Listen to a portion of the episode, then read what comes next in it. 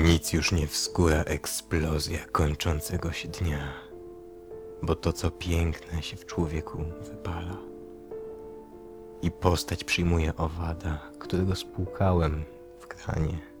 I innych też tak zranię, bo słońce nie świeci w nocnej zamieci. Więc nie widzi nikt, kto zobaczyć by zdołał, co zrobię z tobą i z sobą, bo nikt nie zawołał, jakie to trudne.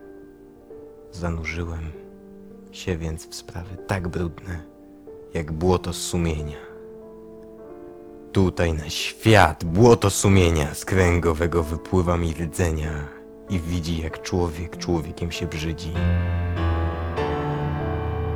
Palce na spuście za plecami trzyma i śmieje się, a kto się śmieje wygrywa. Produkując broń, pragnę pokoju, mówi i szuka w kieszeni nabojów. Przesypuje proch do słojów i widzi, jak żyły w człowieka ciele w ląd się zmieniają i z niecierpliwością na ogień czekają. Bo nikt nie czeka na eksplozję kończącego się dnia, a ląd powoli w człowieku się wypala. Proch, broń, złość, nienawiść. Dlaczego? Czy taka jest natura człowieka? Nie. To tylko skutek innej natury człowieka. Ludzie chcieliby wszystko mieć pod kontrolą. Nawet innych ludzi. Wszystko.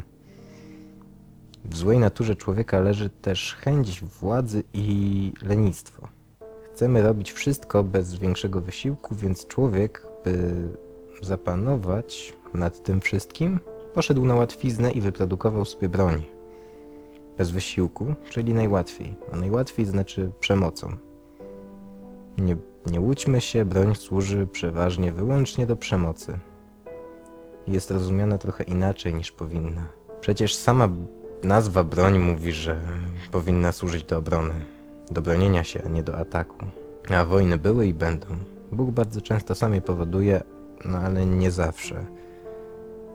I na 100% nie, każdy, nie każdej wojny Bóg jest autorem. Za to na tym polu dosyć duży dorobek ma nasza ludzka głupota. Ale w większości nas nie dotyczy.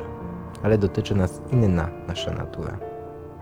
W naturze zapisane mamy wymówki, ale nie takie, które mówimy innym, tylko te, które sami sobie wmawiamy. Są takie same jak papier toaletowy.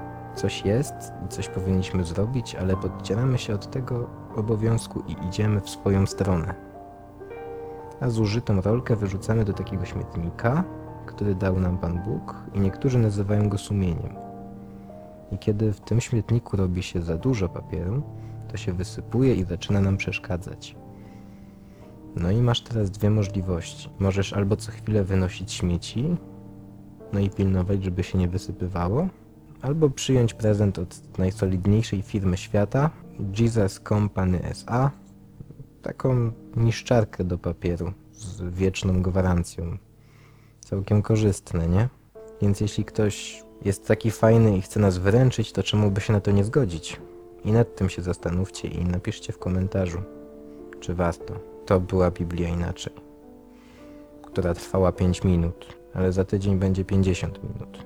A ja jestem Waldek i czekam na komentarze i polecajcie. Cześć.